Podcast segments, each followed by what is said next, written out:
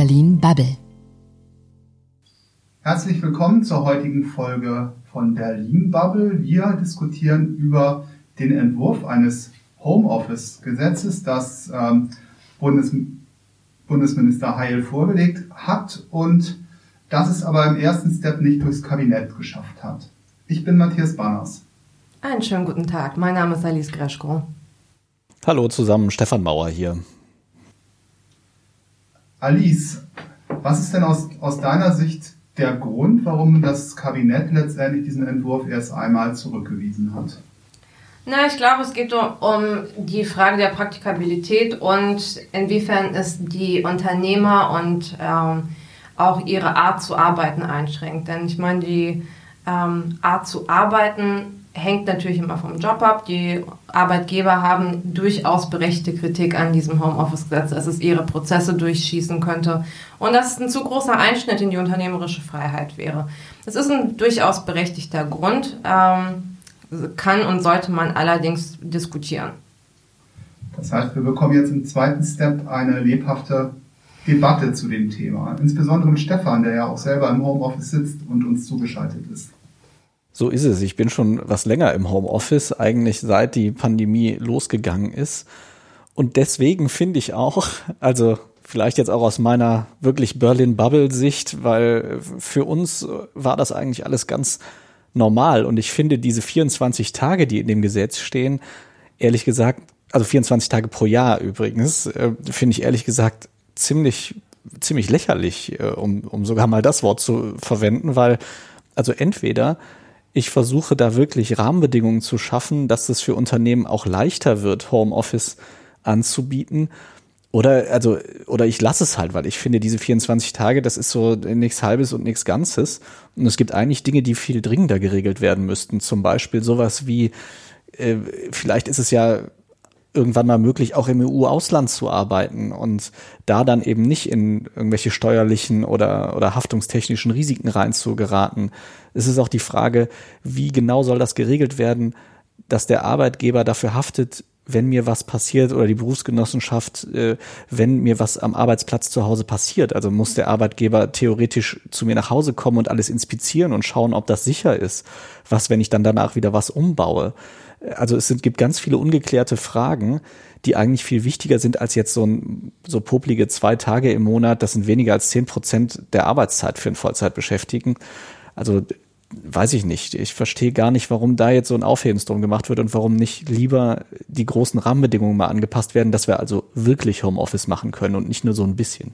Also zu dem Aufreger könnte ich mich jetzt auch äußern, das mache ich später, weil ich würde gerne vorher von Alice erfahren, ähm, wir haben jetzt ja eigentlich ein weiteres Hineinlaufen ins Thema Homeoffice. Die Infektionszahlen nehmen wieder zu. Wäre es da nicht sinnvoll gewesen, da irgendwie mal direkt drauf einzugehen und dafür auch eine Regelung zu finden, mal unabhängig davon, dass man natürlich auch irgendwie halt ein Gesetzgebungsverfahren zu dem Thema benötigt.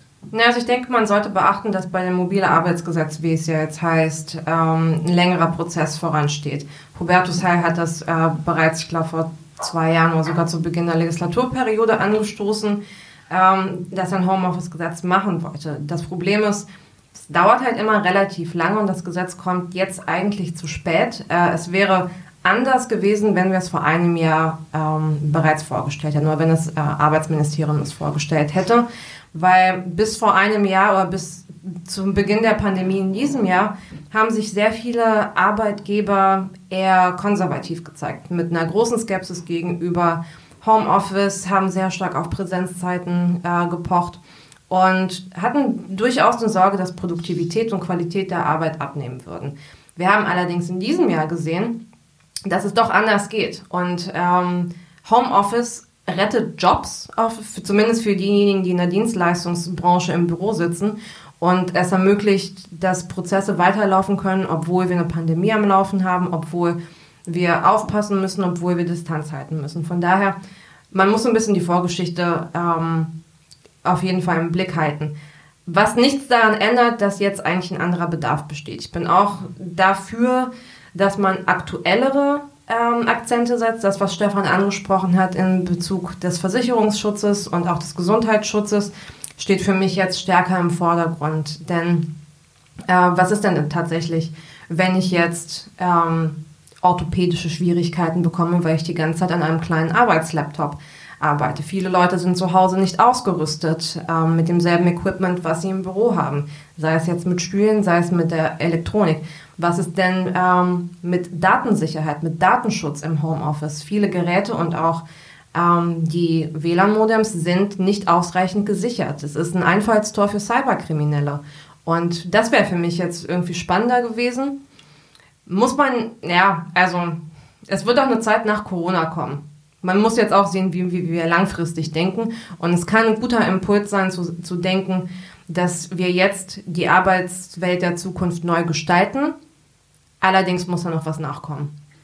Aber das Thema Sicherheit, lässt sich das nicht einfach mit einem VPN-Tunnel abräumen, dass ich eigentlich dafür sorge, dass wirklich mir halt jedes Gerät, was vielleicht auch mein Gerät als Unternehmen ist, irgendwie halt safe von außerhalb in meinem Firmennetzwerk arbeiten kann. Das, da sprechen wir doch eigentlich nur um relativ geringe Kosten. Und klar, alles andere, der, der optimale Arbeitsplatz zu Hause, da wird dann natürlich interessant. Also gerade dieses Thema Arbeitszimmer und, und Steuerrecht sorgt ja irgendwie halt für so manche Kontroverse. Und wenn ich mich daran erinnere, äh, die letzten Jahre Debatte, Debatten über Arbeitsschutzgesetze, da wurde es natürlich auch immer unglaublich komplex und das Problem war natürlich, dass schlecht zu lösen war, ähm, wie sehr und wie gut der Arbeitgeber Einfluss hat auf, dem, auf den Arbeits, Arbeitsplatz des Arbeitnehmers. Ob das jetzt zu Hause ist, es muss ja gar nicht zu Hause sein. Der Stefan angesprochen hat,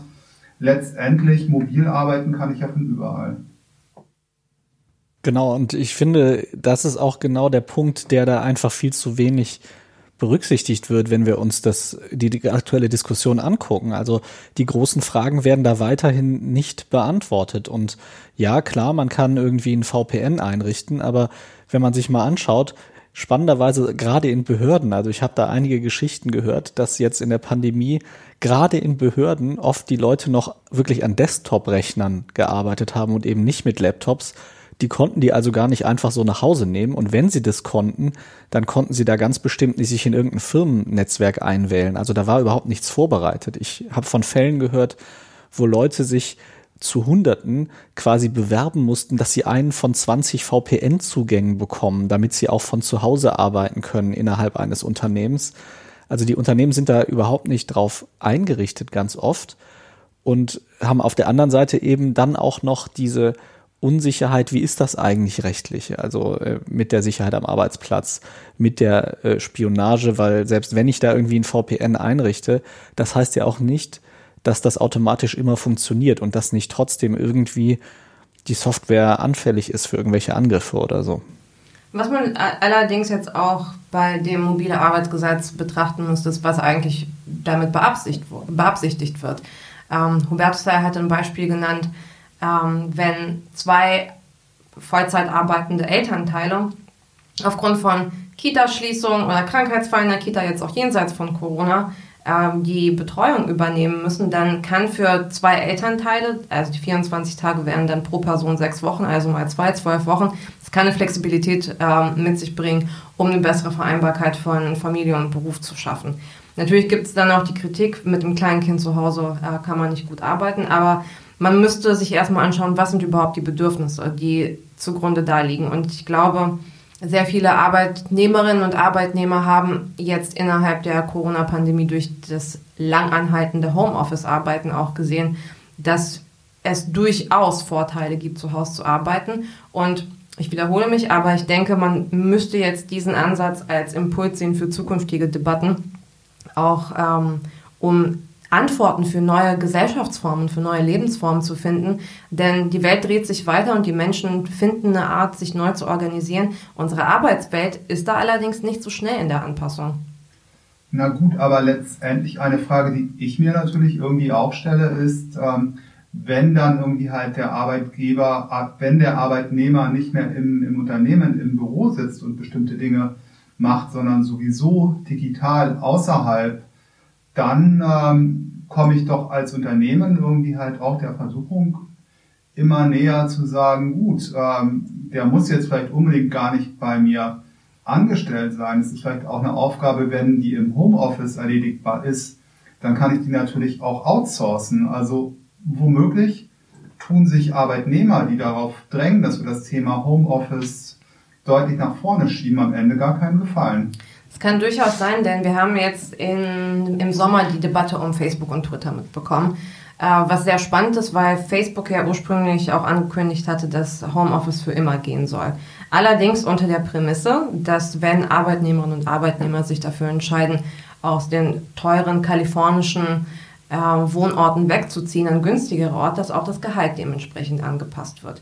Und das äh, könnte potenziell ein Einfallstor sein, dass man Dienstleistungen stärker global outsourced. Denn es macht natürlich einen großen Unterschied, ob ich jetzt einen Experten für IT ähm, engagiere, der in Kalifornien sitzt, oder ob ich jemanden beispielsweise aus, aus Europa engagiere, die in der IT mittlerweile sehr große Schritte auch gemacht haben, was es, was das Humankapital betrifft, allerdings die Lebenskosten sehr viel niedriger sind.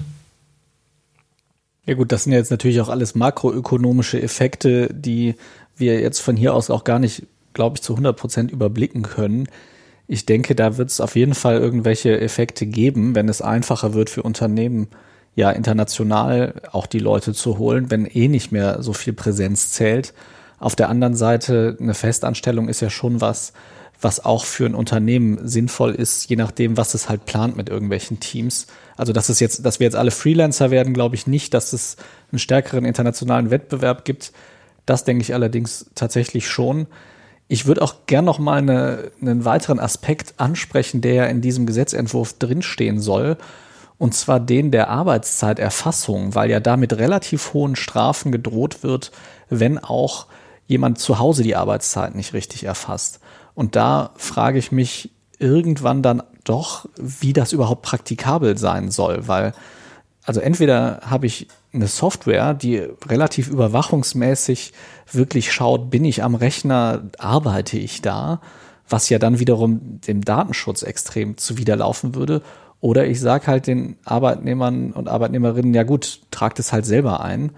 Und dann kann ich ja auch anders, andersrum wieder Vertrauensarbeitszeit machen. Oder wie seht ihr das? Das ist natürlich ein Punkt ähm, aus dem Thema Arbeitszeitgesetzgebung und das ist natürlich wirklich ausgesprochen streng aktuell geregelt und auch irgendwie halt mit hohen Strafen für die Unternehmen verknüpft, die irgendwie halt Schindluder treiben. Und letztendlich, ich denke, dass diese Formulierung im Gesetz auch schlicht und einfach ein Versuch war, die Arbeitnehmer besser zu schützen. Ich denke auch, Arbeitszeitgesetz sieht ja beispielsweise eine elfstündige Pause zwischen Ende der Arbeit äh, zwischen zwei Schichten vor. Und es kann in der Praxis durchaus ja passieren, dass man spät abends noch arbeitet. Das empfinden manche als Freiheit, wenn sie es selber so wählen, ähm, weil beispielsweise tagsüber doch irgendwie die Kinder aus der Schule abgeholt werden mussten und das Essen gekocht, dass man abends sich um 21 Uhr noch hinsetzt und E-Mails abarbeitet. Das ist für die einen Freiheit, wenn es selbst gewählt ist. Das ist für die anderen, die allerdings nicht selbst gewählt in die Situation kommen, weil ähm, sei es jetzt Kunden, sei es jetzt der eigene Arbeitgeber, sei es Kollegen, jetzt noch Druck machen. Und das führt zu einer Situation, die durchaus lang, langfristig schädlich sein kann für äh, nicht nur für die mentale Belastung von Arbeitnehmern und Arbeitnehmern, sondern auch für die Produktivität und ähm, für den Zusammenhalt innerhalb des Unternehmens. Stefan, was du angesprochen hast, ist ein interessanter Punkt mit, äh, der, mit der Zeiterfassung ähm, es gibt ja durchaus Ideen, einen beschäftigten Datenschutz äh, auch gesetzlich voranzutreiben. Ob das bald passiert ist, ist fraglich. Aber die grundsätzliche Idee ist, dass ähm, durch digitale Technologien zunehmend es möglich wird, Arbeitnehmerinnen und Arbeitnehmer zu verfolgen, zu tracken. Sei es jetzt in der Logistik, wie schnell sie Pakete von A nach B schieben, sei es ähm, am Laptop, ob sie jetzt produktiv auf der im Intranet arbeiten oder vielleicht doch rumsurfen, da öffnet sich halt schon auf jeden Fall so eine Büchse der Pandora im schlimmsten Fall, wenn man jetzt negativ ähm, davon ausgehen möchte. Ich glaube, dass es in der Praxis nicht der Fall sein wird, aber es ist nicht schlecht, das auf dem Schirm zu haben. Also als Politiker, Hubertus Heil, der natürlich Arbeit und Soziales verantwortet. Natürlich muss ich mich auch für diese negativen Fälle auch wappnen, denn die Aufgabe der Politik ist es, nicht das Positive zu applaudieren, sondern vor dem Negativen zu schützen. Aber das führt natürlich dazu, dass wir, um auch nochmal auf das Thema Anspruch zurückzukommen mit den 24 Tagen, dass wir von vornherein, einen Gesetzesvorschlag haben, der natürlich auch für die Unternehmen ähm, erhebliche Risiken mit sich bringt, ähm, Bürokratie und auch eine Mehrbelastung. Das hat natürlich aktuell dann mir halt auch zur Folge, dass so ein Gesetzesentwurf auch irgendwie halt schwer schwer durchsetzbar ist und irgendwie halt von dem, von dem Partner und auch vom, vom Bundeswirtschaftsministerium zurückgewiesen wird. Also ich hatte, ich habe eben noch in einer, an einer Telefonkonferenz mit Wirtschaftsminister Altmaier teilgenommen und der hat es auch nochmal ganz deutlich gemacht, dass er diesen Gesetzesvorschlag ablehnt. Was sagt denn das Wirtschaftsministerium, was deren Gründe sind? Ist das denen zu viel? Weil, also ich finde ja zum Beispiel, dass es eher zu wenig ist und dass zu wenig in sowas geregelt wird. Naja, von Peter Altmaier kommt ja dieser Vorschlag eines Belastungsmoratoriums für die Wirtschaft.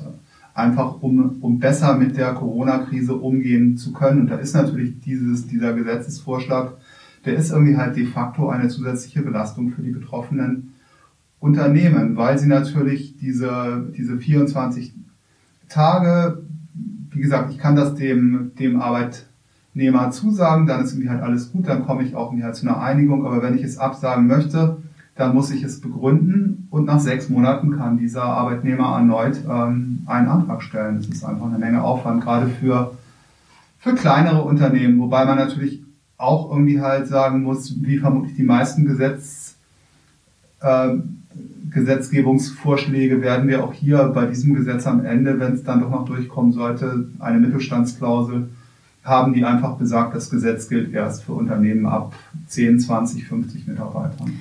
Naja, was mich ein bisschen wundert, ist, warum jetzt nach den relativ positiven Erfahrungen zu Homeoffice dann doch so viel Gegenwehr immer noch herrscht. Denn die Niederlande haben bereits ein Homeoffice-Gesetz, ich glaube seit fünf Jahren mittlerweile, das nach dem ähnlichen Prinzip basiert, wenn die Arbeit tatsächlich von zu Hause erledigt werden kann. Das bezieht wieder nur spezifische äh, Bereiche der Dienstleistung, wo Menschen im Büro arbeiten, also die klassische Telearbeit, kann ja nicht alle betreffen, ähm, dass dann der Arbeitgeber einen handfesten Grund nennen muss, weshalb der Homeoffice oder die Arbeit im Homeoffice verwehrt wird.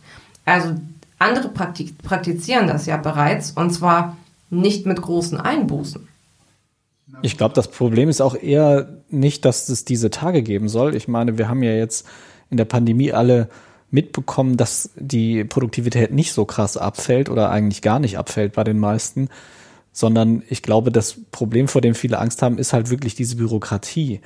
Und darum wieder, da ist es dann wiederum so, dass da teilweise auch einfach konkrete Rechtsrahmen fehlen. Also wie viele, ich will nicht wissen, wie viele Leute jetzt während äh, Corona im Homeoffice saßen oder noch sitzen und eben keinen guten Arbeitsschutz haben und wo alle nur hoffen, dass da halt eben kein Arbeitsunfall passiert oder wo alle hoffen, dass keine Spionage stattfindet. Also ich glaube, da müssten wir noch mal viel konkreter dran und auch eine Rechtssicherheit schaffen, die es vielleicht für Unternehmen auch leichter macht, sich ans Gesetz zu halten. Ich glaube, dann würde der Widerstand deutlich sinken und auf der anderen Seite eben auch für die Arbeitnehmer, wie ich eben schon gesagt habe, einfach was eine Rechtssicherheit schaffen, was passiert eigentlich, wenn ich nicht innerhalb von Deutschland arbeiten will. Also ja. da gibt's ja auch, wir werden immer inter internationaler, wir haben ArbeitnehmerInnen aus ganz Europa, die in Deutschland arbeiten.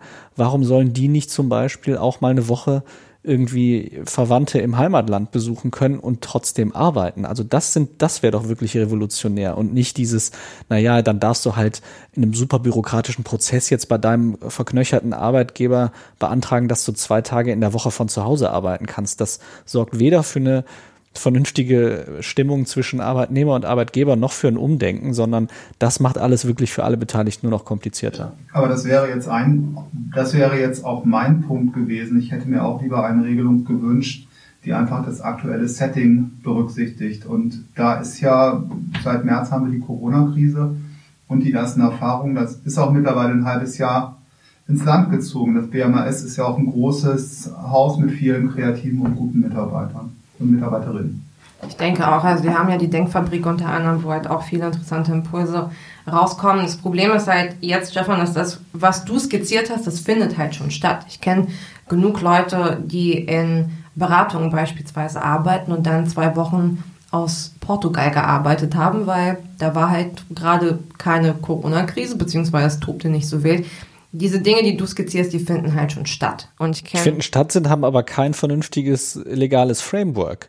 Theoretisch musst du, wenn du als Unternehmen Leute im Ausland beschäftigst und die sich dort aufhalten, dort irgendwie eine Niederlassung haben oder aber irgendwie das steuerlich regeln, dass die für die Zeit nicht dort ihre Steuern zahlen müssen, dass das irgendwie mit dem Doppelbesteuerungsabkommen zumindest dort angezeigt wird. Und das sind alles Dinge, die man über so ein Gesetz ja viel einfacher regeln könnte und eine Rechtssicherheit schaffen könnte, dass das eben nicht nur Leute in teuren Beratungen machen können, die halt ein gutes äh, Justiziariat haben, sondern dass das halt wirklich flächendeckend Leute machen können, auch ohne dass sie Angst haben, dass sie es irgendwie mit der Steuererklärung später bereuen oder so. Ja, ich denke auch, ähm, es ist halt, wie gesagt, es ist ein Impuls, dieses Gesetz, allerdings packt es halt nicht die dringlichen Probleme jetzt gerade, die neu entstanden sind, an. Für mich ist jetzt halt so ein bisschen die Frage mit Blick auf 2021 und 2022. Auch wenn sich die Welt manchmal ein bisschen nach Weltuntergang anfühlt, die Zukunft wird kommen. 2022 wird kommen, es wird auch eine Nach, eine Nach-Corona-Zeit geben, in der wir uns wieder neu an, anpassen müssen. Mich würde da interessieren, was wird die Politik dafür liefern? Welche Impulse wird sie setzen, um aktiv die Arbeitswelt der Zukunft modern zu gestalten und auch Arbeitnehmerinnen und Arbeitnehmer genug Schutz zu bieten? Das ist für mich gerade noch ein bisschen offen. Und vielleicht werden wir darüber ja auch die eine oder andere Debatte im anstehenden Bundestagswahlkampf führen. Das kann ja durchaus ein Thema sein, was für Arbeitnehmerinnen und Arbeitnehmer wahlentscheidend ist.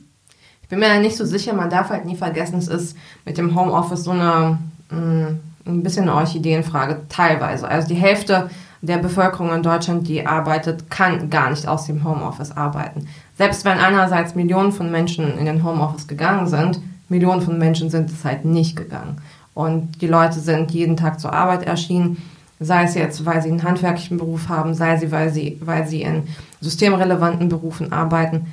Ähm, ich würde daher die Thematik Homeoffice nicht zu hoch hängen auf meiner Prioritätenliste, wenn ich jetzt einen Wahlkampfplan machen müsste. Es sei denn, ich habe eine sehr, sehr spezifische Nische, die ich ansprechen möchte.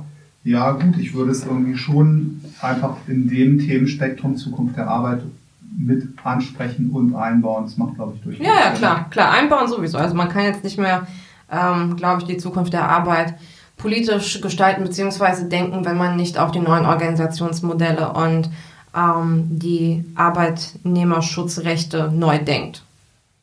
Ja, das stimmt schon. Also ich würde mir da halt einfach generell ein bisschen mehr äh, Traute wünschen und ein bisschen mehr was Visionäres auch und eben nicht nur so dieses Klein-Klein. Und ich glaube aber auch einfach in dieser aktuellen Regierungskoalition ist da auch wahrscheinlich nicht mehr drin. Da muss man wahrscheinlich auch einfach realistisch sein.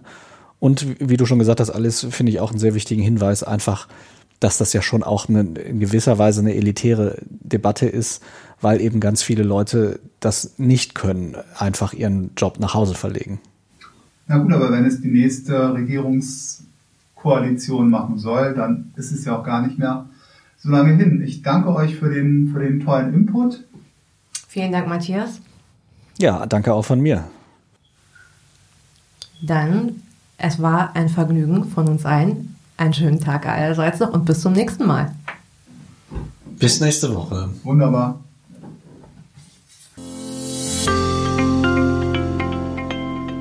Das war Berlin Bubble.